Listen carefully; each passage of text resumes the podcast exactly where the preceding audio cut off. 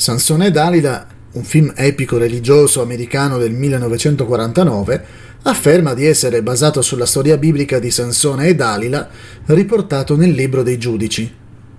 Il film è interpretato da Victor Mature nei panni di Sansone, Hedy Lamar nei panni di Dalila e Jojo Sanders nei panni del re di Eglon, nel territorio dei Filistei.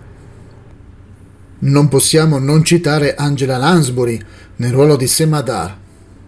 Il regista fu Cecil DeMille, il regista hollywoodiano dei film biblici che abbiamo già incontrato quando abbiamo parlato dei Dieci Comandamenti.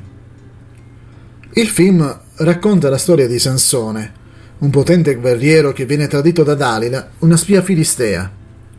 Dalila, con l'aiuto del re di Eglon, usa la sua bellezza per sedurre Sansone e scoprire il segreto della sua forza. Una volta appreso il segreto, Dalila fa tagliare i capelli a Sansone, così che si indebolisce e può essere catturato dai Filistei.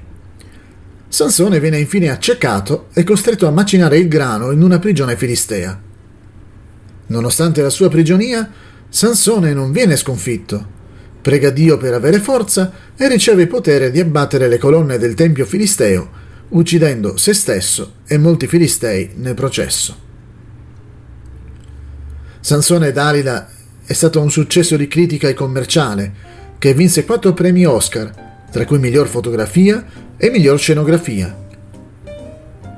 Il film è stato elogiato per la sua portata epica e le sue interpretazioni, in particolare quelle di Mature e Lamar.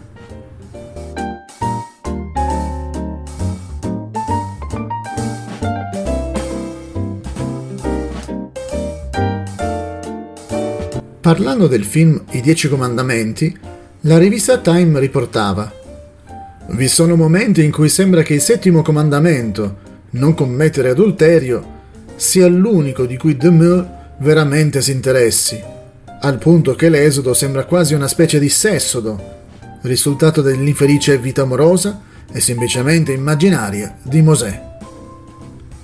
Sembra che a Demeux piacesse modificare i racconti storici, in particolare quelli biblici, inventando momenti di infelice vita amorosa dei protagonisti.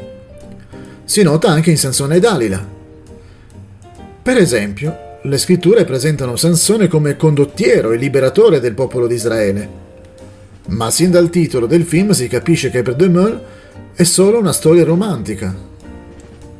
Inoltre inventa un personaggio, Semadar, le scritture menzionano il fatto che più volte Sansone si innamorò, ma di questa Semadar non esiste alcun accenno.